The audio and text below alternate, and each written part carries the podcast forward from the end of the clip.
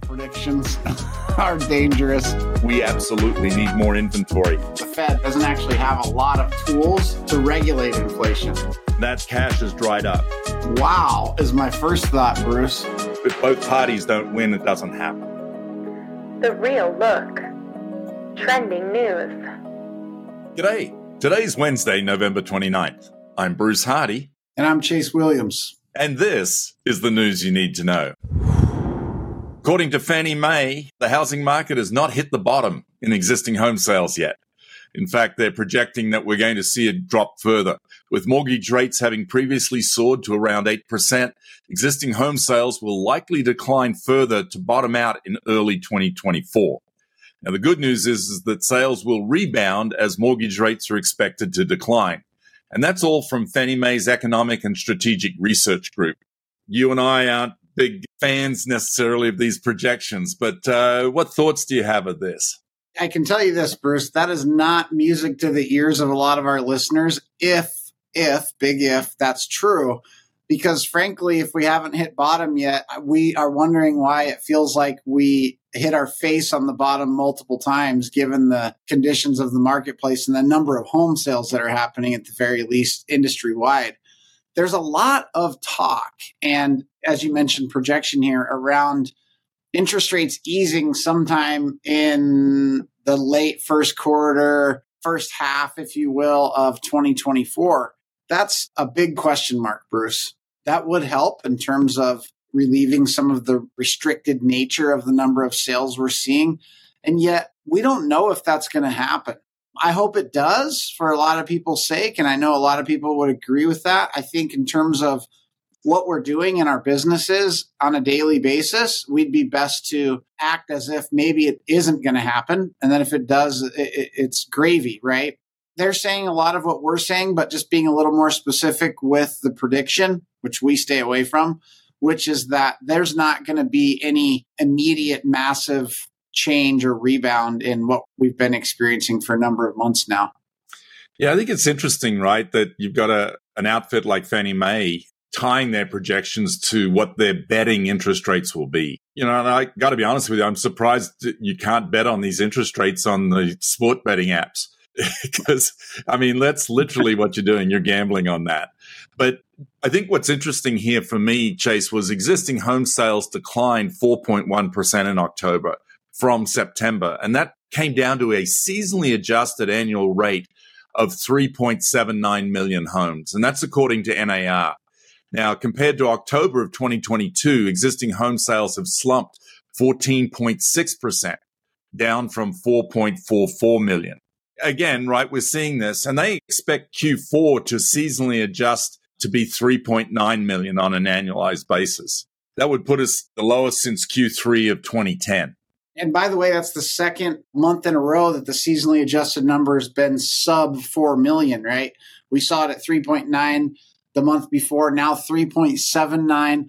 I think it's interesting that they're expecting more sales in November and December than what they saw seasonally adjusted in October. That would be a surprise. I don't believe that'll happen, but again, not making any predictions. Regardless, Bruce, I think uh, those numbers are incredibly low compared to not only the numbers we've seen in recent years, but even the numbers we've seen all the way back into the 90s. So when I joke around, it's really no joke around mm-hmm. face planting on the bottom. It certainly feels that way, even if we're not quite there yet. I say that with no emotion attached to it other than to prepare the professionals listening for what they are in control of and what they need to be doing in order to get their unfair share of all the transactions that are still happening all around them in their local market. And you, you always do a great job of encouraging them to focus there rather than what's happening nationally necessarily, although I think it's important for those folks to stay informed. Right.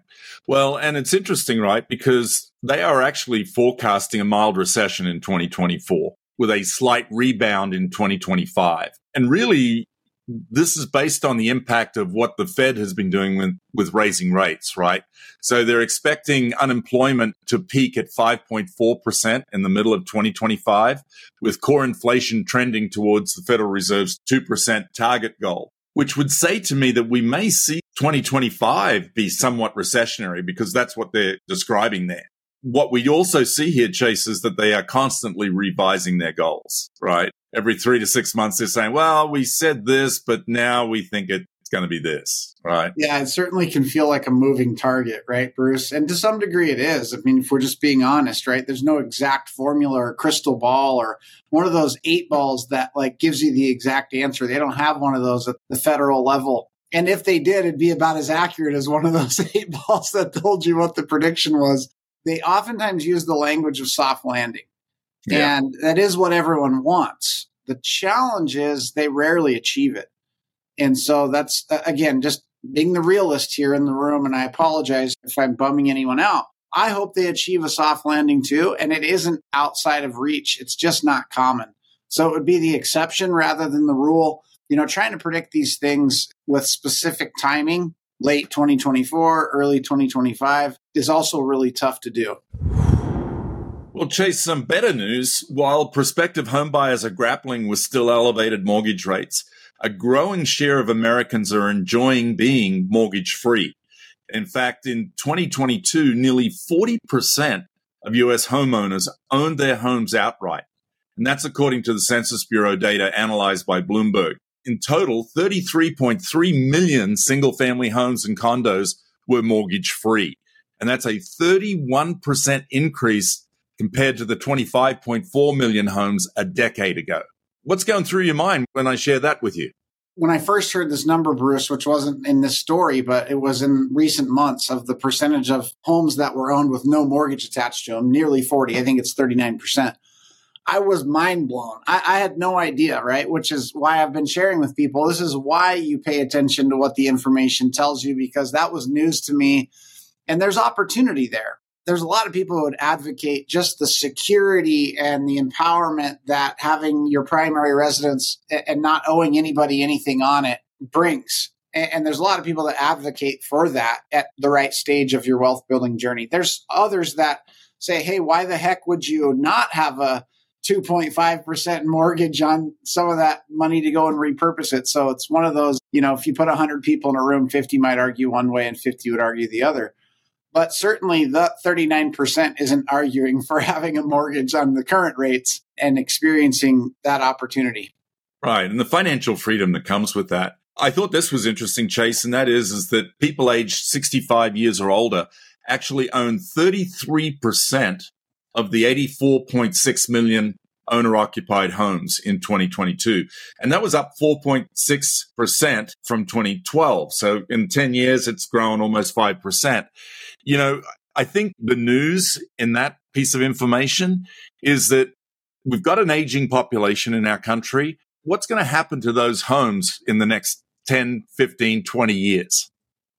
Yeah, exactly right, Bruce. There's going to be some of those folks that need to downsize, that need to be in a different facility, for example, maybe moving in with their children, something like that. Not to mention the worst of all that, which is death and the things that come along with age. And not to be morbid, but what we're really talking about here, Bruce, are the opportunities that that presents, both yeah. now and in the future, right? And so it's encouragement to those listening that these are people that a you need to be in constant relationship and communication with so that you're the expert that they choose when they get ready to make a decision around this home that has no mortgage on it. Also you can be the expert that's giving them the options now for what they might do even ahead of a life event that forces them right? Like buying a second home or investing in real estate or even downsizing. Bruce downsizing ahead of being forced to with health or age mm-hmm. because those consumers, if they have enough equity to go and downsize and let's say pay cash for a home today, they're not rate sensitive at all. Because no. they're going to go from one home that they own free and clear to another home that they're going to own free and clear for all the right reasons for their situation. And they need a professional to help them do that well. As simple as that sounds, not everyone understands exactly how that process would go, or they've had a poor experience in the past and they really need a professional, right? I'm going to guess that a certain percentage of these older homeowners, if you will, that own these homes free and clear, maybe have never even sold a home before. Maybe this is a home they've lived in for a really long time and they finally paid off the mortgage. And so selling it and buying another one is is not something that they do all the time. And that's opportunity for a professional to help someone make the right decision, right? Yeah. When I first read these numbers, I was reminded of the interview that we did last week with Kathy Kleber and this idea of becoming certified in working with seniors, right? Because this is going to be a massive opportunity. The other thought is, why wouldn't you join the real estate planning community with Danny Hara? Again, with so many people having so much equity, I believe we're going to see some of that equity get transferred prior to them passing, right? Rather than after they die and, and their family gets to inherit that wealth. So uh, again, this is a massive opportunity. And Chase, I was sharing before this podcast, we were talking about net worth as a result of owning real estate. Yep. And Lawrence Yun shared recently at the NAR Next conference in Anaheim that in 2019, the average net worth of a homeowner was $295,500. Now, compare that with a renter. The average net worth in 2019 was 7,300. Well, let's fast forward three years. The average net worth of a renter in 2022 was $10,400. So basically, what?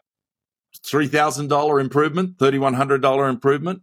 However, the average net worth of a homeowner in 2022 was 396,200. So over a $100,000 increase in average net worth in a 3-year period.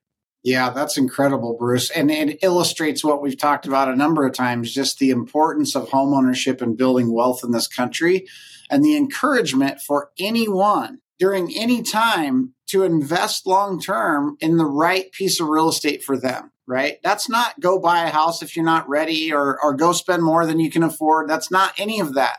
That's just demonstrating the value and potential of owning real estate over the course of time and not waiting to do that only until you find the right piece for you given your circumstances and not a minute longer, right? That's an encouragement around what owning real estate can do for you. And I think given some of the conditions that we're experiencing, sometimes people start to think that maybe that's not true anymore. And those numbers illustrate the exact opposite. And by the way, long term, the difference will continue to grow and grow and grow and grow. I'm a thousand percent confident in that. And I hope that we can implore that confidence onto those that it would be a great decision for, which is some of those potential clients out there for us, right? Absolutely. Changes are afoot, right? The industry's changing. Fathom Holdings is the latest brokerage to make a significant C suite change. In fact, the firm announced that it has appointed its current president and chief financial officer, Marco, and I'm going to get his name wrong, Fragonal, as CEO. He's actually replacing the current CEO and company founder, Josh Harley, who is stepping down from the role and giving up his seat on the board of directors for family reasons. And the quotation marks, right? That's the quote and he has endorsed the succession plan. Now, I think this is pretty interesting. I mean, Fathom hasn't been around that long, right? I think back in 2010, 2012, they're based out of Cary, North Carolina. And again, this is just another one of these changes that we're seeing. And I believe that the market and the shift in the market has a lot to do with that.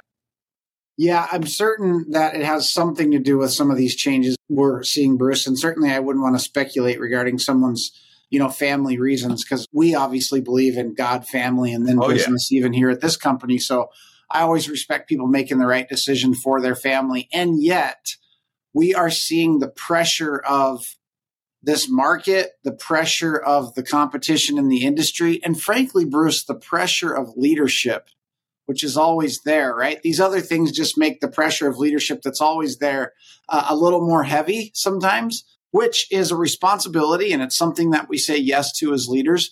And yet it can sometimes be exhausting. And there was a metric there for a while that the average CEO in a Fortune 100 company, or maybe it was 500, I forget, but the concept is still the same, is about seven years. And those are across all different industries, right? And, and so whether that's still the exact data point or not, it indicates that there is a shelf life to submitting yourself to that level of pressure, depending on the size of business, who you are, right? The industry and other factors as well. But I think we're going to see more of this and I don't say that with any emotion attached to it. That's just one of the few predictions that maybe I'll make on this program. We're going to see more leaders deciding that now's the time to cash out. Now's the time to retire. Now's the time to refocus on even other things in life, whether that's family or their own personal production. And those are tough decisions to make, right? They're not generally made lightly and they're certainly not made in a vacuum you can see where this company even is choosing a leader that's been with Josh for a long time to kind of step in at the helm for that reason. I mean, there's ego involved with it, but there's also identity, right? I mean, people who've founded companies have their identity tied to that. And I know making a decision like this isn't done lightly, right? It takes some effort to get to that place. Chase, we are talking every day to people who are wondering whether or not they want to keep doing what they're doing, right? In owning their own independent brokerages. Yeah, they are, Bruce. There's a lot of folks, you know, opting into different options, whether that's selling or merging or being acquired. They're deciding that for now, continuing to lead at the level that they are is is not for them. And I totally respect that. Yep. I think it's naive to think that all leaders aren't having that conversation with themselves regularly. I think that's just part of being a leader. I shared with one today, Bruce, uh, on a call I was on, and I won't mention any names, but a leader who's really struggling with like, this is really hard. Do I want to keep doing this? You know, I shared that it's a daily recommitment. It's a daily recommitment to the role. It's a daily recommitment to the responsibilities. It's a daily recommitment to those you've chosen to serve. Right. And yet when you're thinking about yourself and how you're feeling and, and the pressure, right? It's, it's kind of easy to, to forget that. And yet no one says that everyone has to recommit every single day for the rest of their life. But again, those are challenging decisions that are not usually made lightly. So I, again, I think we're going to see more of this. Matter of fact, didn't RE/MAX also just recently have a leadership change? Yeah, they did. So they just appointed Erik Carlson as their new CEO, and Carlson has most recently served as the president and CEO of Dish Network Corporation. Right. So it's interesting as businesses evolve and, and RE/MAX is a publicly traded company as most of the large companies inside the real estate space are now. And there's a different skill set that comes along with that, right? With running a public company versus running just a real estate company. So yeah, I think these, these are interesting times. I think we're going to see a lot more as time gets on. And, and by the way, it's hard right? It's it's hard leading in, in tough times. And when you look back over the last few years, it's sort of been one sort of obstacle after the other, right? You had the pandemic. People hadn't been trained to lead through a pandemic before, right? And then you come out of that and you think, oh, great. Finally, we're back to work. And oh, guess what? There's now a whole, whole new set of pressures, both economic in the industry. And think about this. I mean, we deal with this day in, day out. The world has changed as a result of that pandemic. I mean, we have had conversations around what's going on in commercial real estate with regards to buildings. We own offices and we're finding people aren't coming back. Now, leading when half of your workforce is remote and or hybrid, that's different, right? To having your people with you where you can influence them directly. Yeah, I think these are different times. They are different times, Bruce. And so it requires, a, a, again, a daily recommitment, but also an opportunity for learning, for growth, for figuring out new ways to do things as you shared. The tricky thing about growth that no one ever tells you, Bruce, is it's pretty painful in the moment. like growth doesn't actually come through, this is awesome, right? Like no. it comes through like, this is hard. The saying we have that we use once in a while, right? No pressure, no diamonds Mm-hmm. But that's the opportunity that it provides those that continue to say yes to the responsibility and continue to frankly submit themselves to the pressure that is. The ideas that we're learning, we're growing, and we're developing as leaders, and hopefully that brings value to those that we serve. Well, that's the news you need to know. Don't miss this Friday's Northern Lights episode where we'll interview Josh Adams with Keller Williams Realty Coeur d'Alene in Coeur d'Alene, Idaho. Thanks again for tuning in with us on The Real Look. This podcast is produced by Marissa Frost. Visit KWNWR.com to access the show notes from today's episode.